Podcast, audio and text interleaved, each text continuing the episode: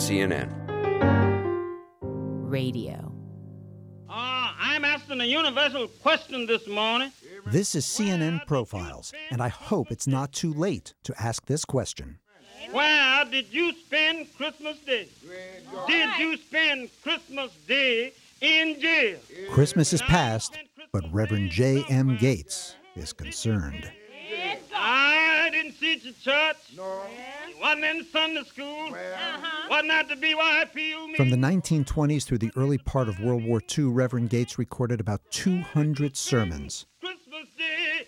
I'm talking about the 25th day of December in 1929. And the company that signed him to preach on those vinyl cylinders was Columbia Records. I'm talking to you. You midnight rambler. But we're not going to focus on the spoken word for the next half hour, even though when Thomas Edison invented the phonograph back in the 1870s, he thought that would be the primary use of the record player, the spoken word. We're going to focus on the music with American historian Sean Wilentz. Wilentz has just written a sweeping history of Columbia Records' 125 years in the recording industry. It's called 360 Sound, and if you listen to this conversation through the buds of your iPod, well, maybe Thomas Edison wasn't too far off. I'm your host, Michael Schulder. Sean Wilentz, welcome to CNN Profiles. Michael, great to be here.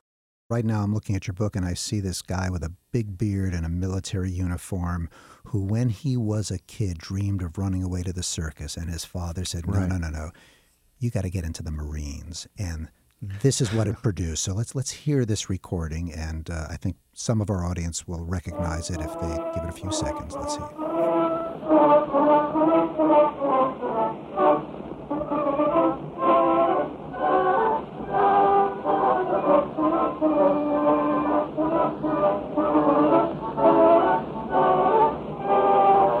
And that, of course, is Washington Post March, I believe. Uh, it's the Marine Band, John Philip Sousa's Marine Band, although um, you couldn't tell from that that it's without John Philip Sousa.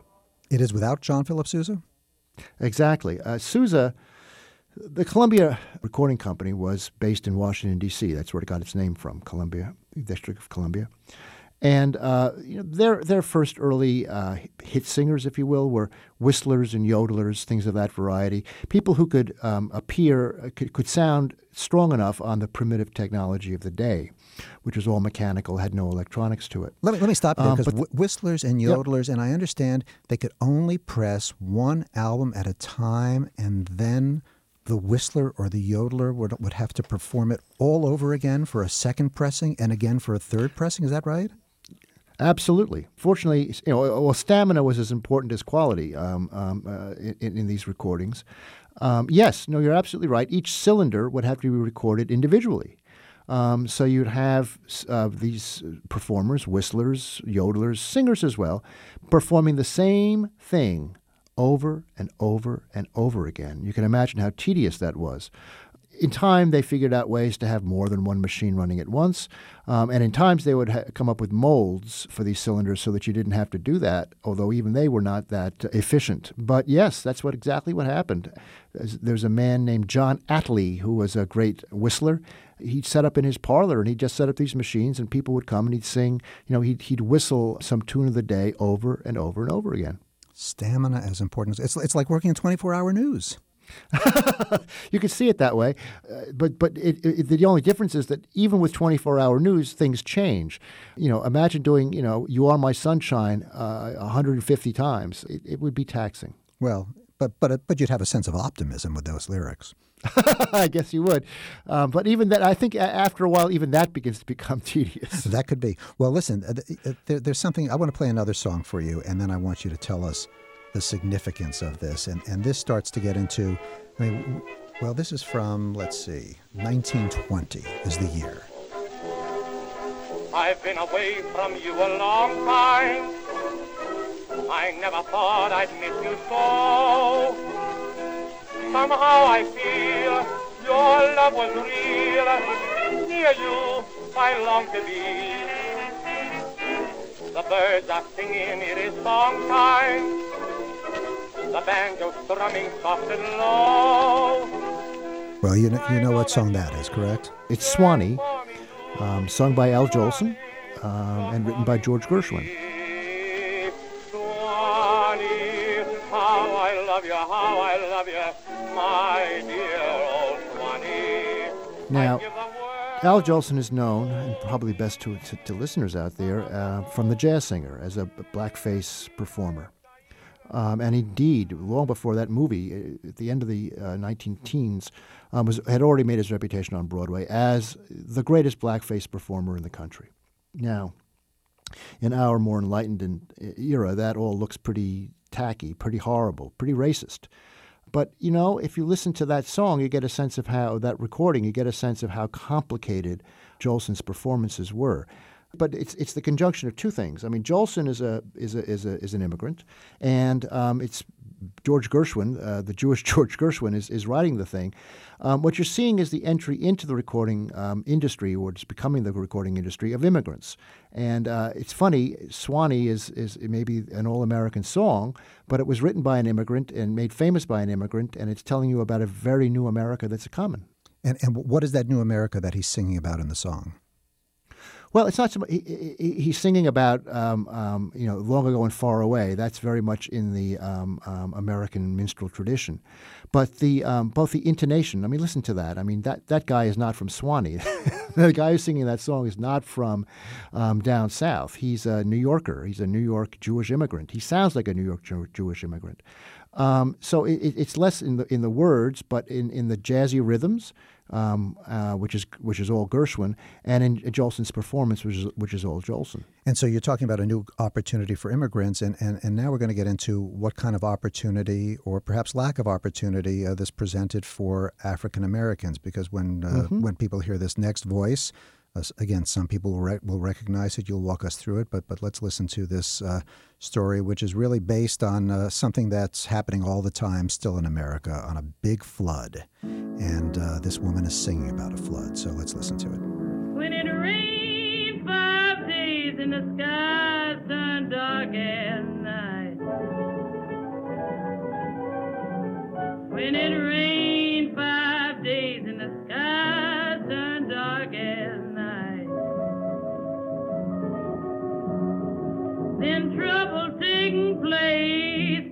lowlands at night. So trouble in the lowlands, and, and it's getting more and more dangerous to live in the lowlands. But uh, that is uh, the singer, or the year is 1927, and why don't you tell us the rest? Well, the year is 1927. A lot of uh, songs were cut by um, a number of companies about uh, floods because that was the year of the great 1927 Louisiana Mississippi floods, the Mississippi River floods, and that is Bessie Smith's version. Um, she had already been recording for Columbia since 1923. She was the empress of the blues at, already at that. And, uh, you know, she came to the company uh, in part because there was a guy at Columbia named Frank Buckley Walker, um, who's going to be very important in the company's history very early on, who remembered the singer that he heard during World War I when he was stationed down in Selma, Alabama. Um, he sent a friend out to find her. He found her in Philadelphia, brought her to New York, and the rest is musical history. And, and so, was Columbia Records indeed a place where African Americans, uh, Negroes at the time, could find opportunity? And was it one of the few Well, the- places? Well, there there had been efforts to um, uh, record black singers, performers. Black Swan Records had bro- broken in, so there was a it was on the radar. And uh, really, actually, a, a song by Mamie Smith, no relation to Bessie Smith, that came out in 1920 called "Crazy Blues" on uh, on, on a then independent label that Columbia is going to uh, obtain, OKeh Records. Um, the the popularity of that suggested that there was a, a, an audience for this kind of music that went far beyond the rather limited um, um, black audience, uh, you know, record buying audience. And seeing that, there was a kind of a, a, a move. They were trying to find the next Mamie Smith. Well, the next Mamie Smith turned out to be Bessie Smith, who far exceeded what, what, what Mamie was going to be able to do. So, you know, this is in 1923. This is pretty early on. This is before the phenomenon of so called race records, which comes in a couple of years later, where um, there were specific lines of records that were uh, mostly of black performers, all of black performers, that were specifically marketed for black audiences. There was a segregation of the record catalog, if you will. Uh, but this is before that. Um, even before that happens, Bessie Smith is on the label, on the Columbia label. Um, Columbia's not the only record label that records black artists. By uh, by no means are they alone. They just seem to have um, you know m- many of the best. I, I want to play this song for you because it feels, in some ways, so modern, even though it was uh, 1932 was when it was recorded. But listen to the lyric.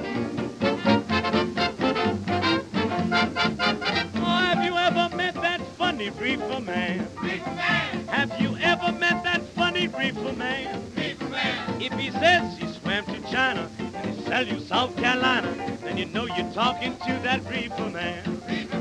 Have you ever met funny reefer man?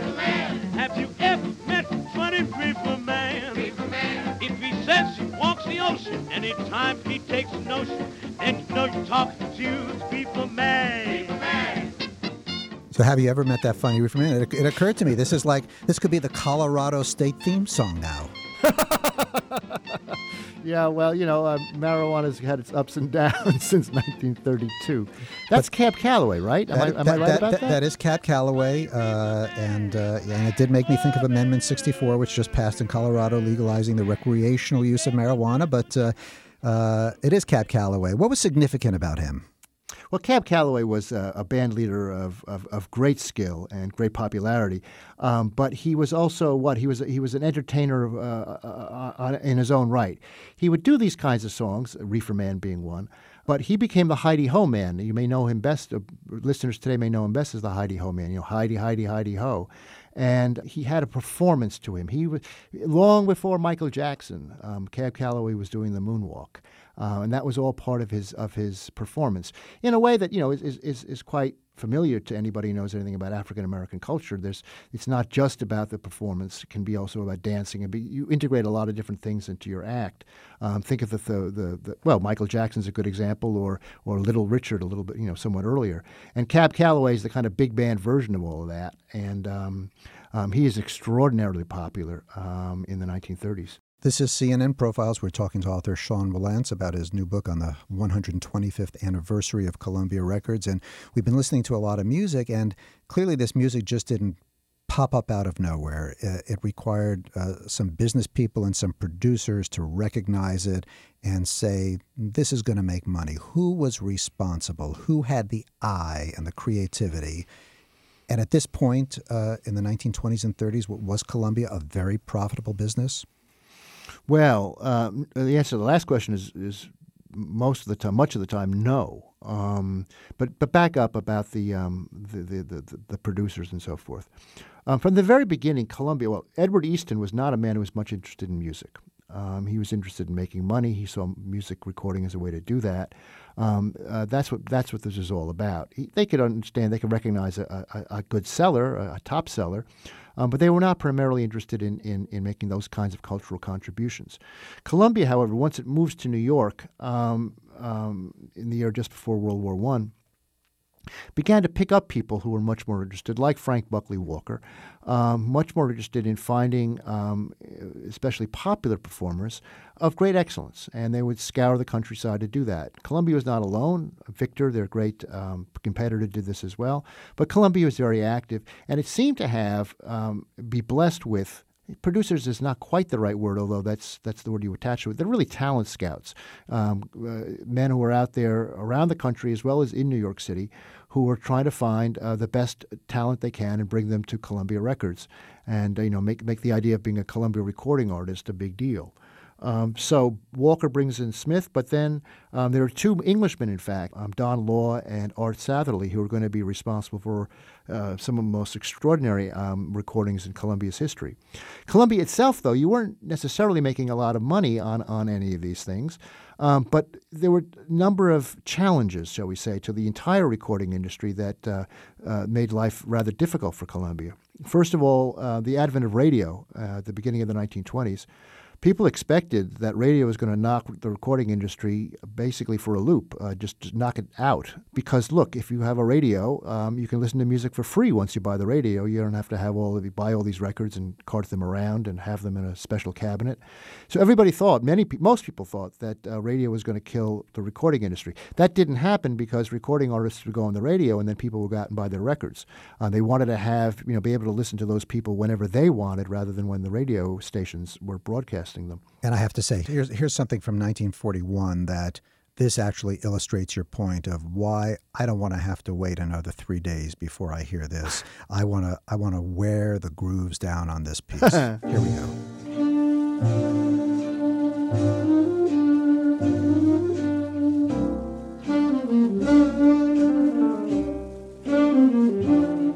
Them that's got shall get, them that's not shall lose. So the Bible said, and it still is news. Mama may have, Papa may have, but God bless the child that's got his own, that's got his own. She always takes my breath away, Billie Holiday in 1941. Yeah. Well, I mean, she comes to the label um, through one of these uh, great talent scouts, actually a legend in uh, American music, let alone Columbia's history, John Hammond. He had already um, brought Bessie Smith back to the label. She disappeared for a while, was tight with Benny Goodman, uh, who was going to marry his sister actually down the line. Count Basie is going to bring to the label. But he was up in Harlem, expecting to listen to a, a singer that he liked a great deal, um, but she was sick, so it was you know 42nd Street, right? Um, you know, go on, kid, you're going to go out there a kid, and you're going to come back a star. Well, the kid was named Billie Holiday, and she was 17, I think, at the time. And uh, she bowled John Hammond over, and Hammond got her together artistically with uh, Benny Goodman. They actually had a romantic liaison as well uh, with Benny Goodman, and that began Billie Holiday's career. By the time you get to God Bless the Child, she's already a pretty well established recording artist, and that, I think, you know, is, her masterpiece. She co wrote that song, and I think that's the song of hers that's really going to live the longest. And so you mentioned that name, which is uh, a name which is clearly critical in the development of Columbia Records, John Hammond. So he would you would consider him a talent scout? Well, that that's basically what he was. I mean, he would bring people into the recording studio and and and, uh, and help them get you know lay down the music. But his his great ear was really what made John Hammond so important. He was one of these guys who wanted to break down the barriers between blacks and whites. Um, he helped get Benny Goodman to integrate his band, suggest that he have black performers. Um, bringing black music to the uh, attention of the American people, he believed was the greatest social and political reform um, that, that, that, he could uh, undertake. And he did an amazing job of it. And beyond the African Americans, uh, given the competition with Victor, they, uh, Columbia certainly landed a hell of a singer with this one. It's quarter to three.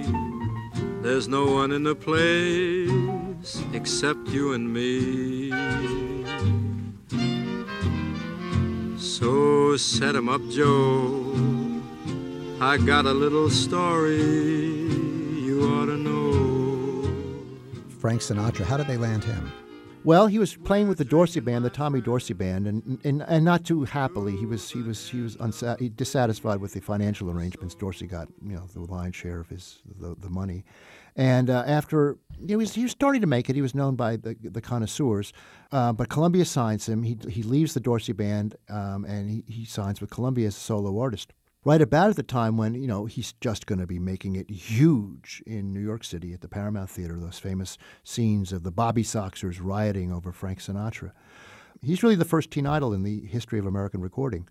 Um, a new demographic had come along with the rise of the jukebox in part and uh, they were just kind of waiting for not a band leader but a singer to be out front and to um, just wow them, particularly the, the, the girls. And Frank Sinatra was that man. So so Columbia signs him. Unfortunately, right when they do, there was a musician strike. So his early records, his first big hits actually, are, are re-releases of things that he had recorded with other with some of the big bands. Harry James in particular, not so much Dorsey, but Harry James. Um, and they had to wait through that strike, get through that strike before um, they could start recording songs like, you know, One for My Baby. But boy, I mean, Sinatra is a sensation. You know, you think you think the Beatles were big. Sinatra, they called it Sinatrauma. Um, that he started all of that. Well, talk about sending chills. Uh, here, here's here's one that has always sent chills up my spine, and uh, you, you'll know who it is. The night is bitter, the stars have lost their glitter, the winds grow colder.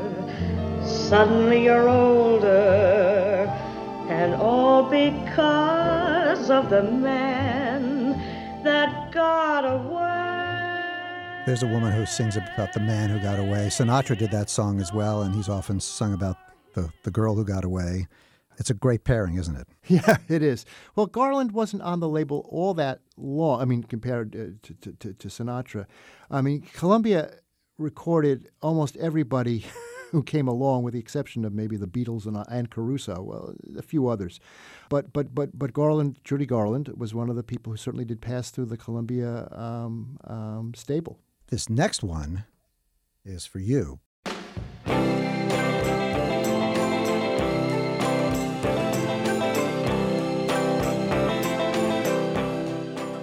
You wrote a book about uh, the gentleman who sang that song.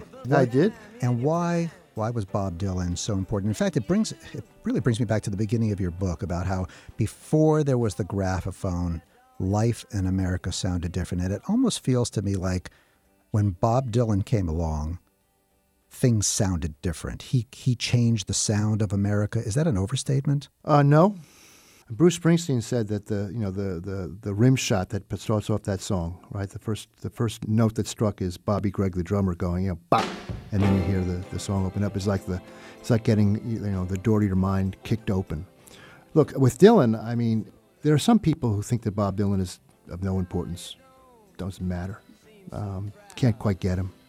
Uh, but for people who do, and there are a lot of them, he is deeply important and um, always has been and always will be.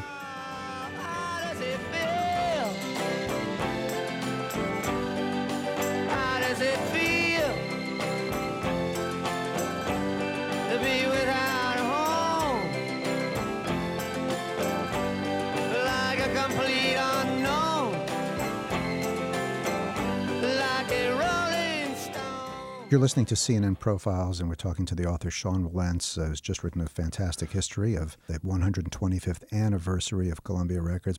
Tell me a little bit about yourself, because this profile is, is really more about Columbia Records than it is about our guest in, in this case. But tell me a little bit, bit about yourself, because you really grew up in a unique position to soak all this in. Tell, tell us about that. Yes. My dad and his brother owned a bookshop in Greenwich Village on the corner of 8th Street and MacDougal, later 8th Street, a little bit across, across 8th Street, um, called the 8th Street Bookshop. And it was, in its time, a kind of uh, literary headquarters for the beat poets and for just writers in general, intellectuals in general, the New York intellectuals.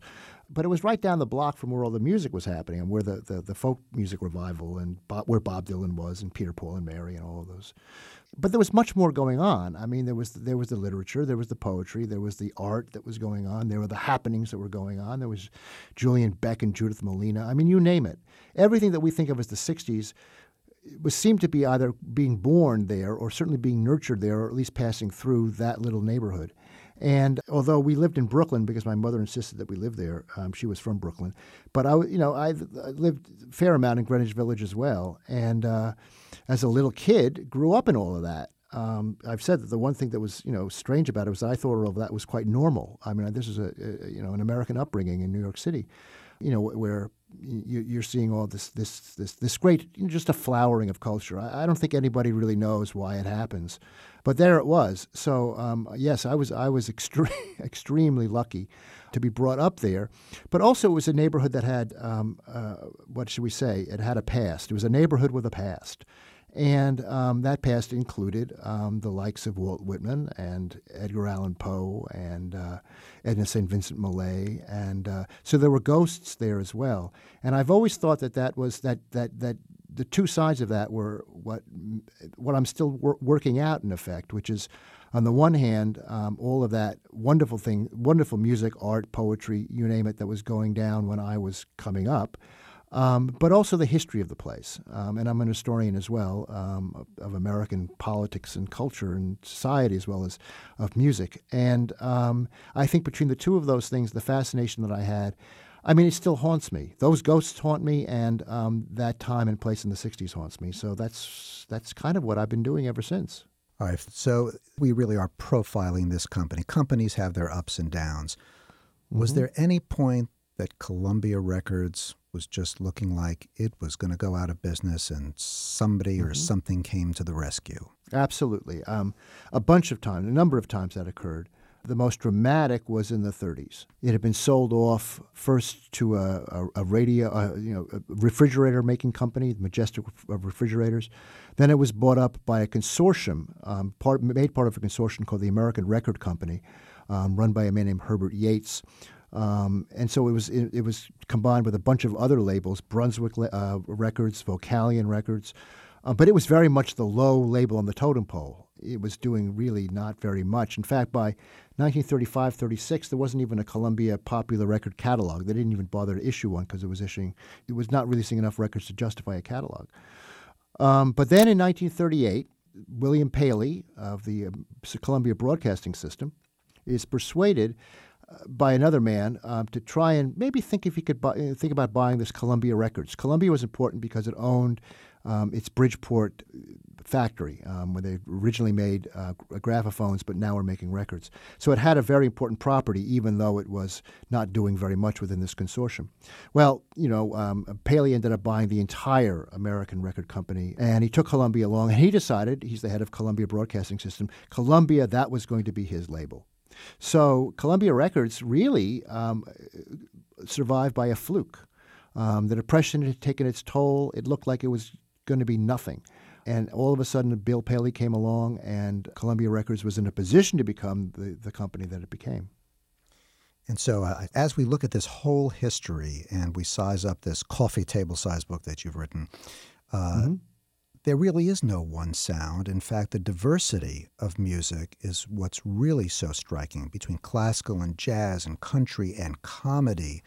And how does a company succeed when it, when it really does have so many sounds that you can't really identify uh, a sound to right. the brand? I think basically it, it, it, it put its money down on excellence. It was going to be great in every field that it was in. So that like my parents, for example, my mom was a big uh, broad. She loved Broadway musicals. So if you were into Broadway musicals, um, Columbia was you're going to see all of the best on Columbia from South Pacific on. Right? But if you're into um, classical music and you really love the sound of the Philadelphia Orchestra, well, the Philadelphia Orchestra, that lush sound of the Philadelphia Orchestra, that and Eugene Ormandy is going to be on Columbia Records. Columbia is going to be the best it can be in all of these genres. So there's no one sound to the label as there would be with more niche labels, more boutique labels like Motown and I don't know Atlantic Records. Um, Columbia came along and tried to, to, try to cover the waterfront and did a very very good job, and it's done a very very good job for much of its 125 years. So I guess what we learned from you and from this story is that old cynical adage that we often hear, which is never overestimate the intelligence or the taste of the American people, is wrong. At least in terms of music, yes. Uh, this is the most vibrant musical culture um, um, in the world, or uh, certainly in the West. Um, more has come out of it because it is the country that it is. It, it's a country that um, came up out of the curse of slavery um, with African Americans producing music unlike anything else. You know, you have Louis Armstrong.